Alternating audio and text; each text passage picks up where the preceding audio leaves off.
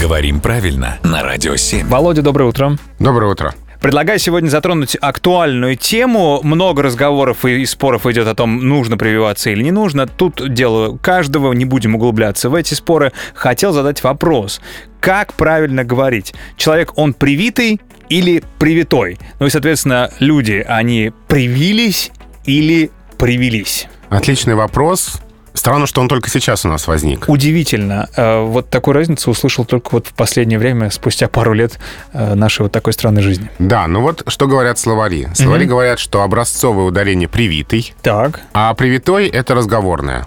То есть там в обиходной речи можно сказать, что кто-то привитой, а если их много, то они привитые. Ага. Но все-таки эталонное образцовое ударение привитый, привитые. Так что коллеги, которые это сделали, они привитые. Так. А теперь о том, что же именно они сделали. Да.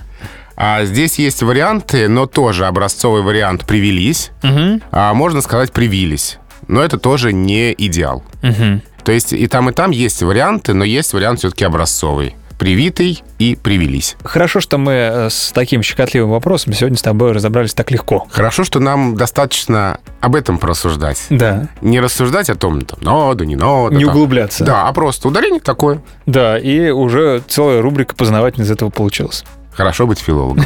Спасибо, Володя.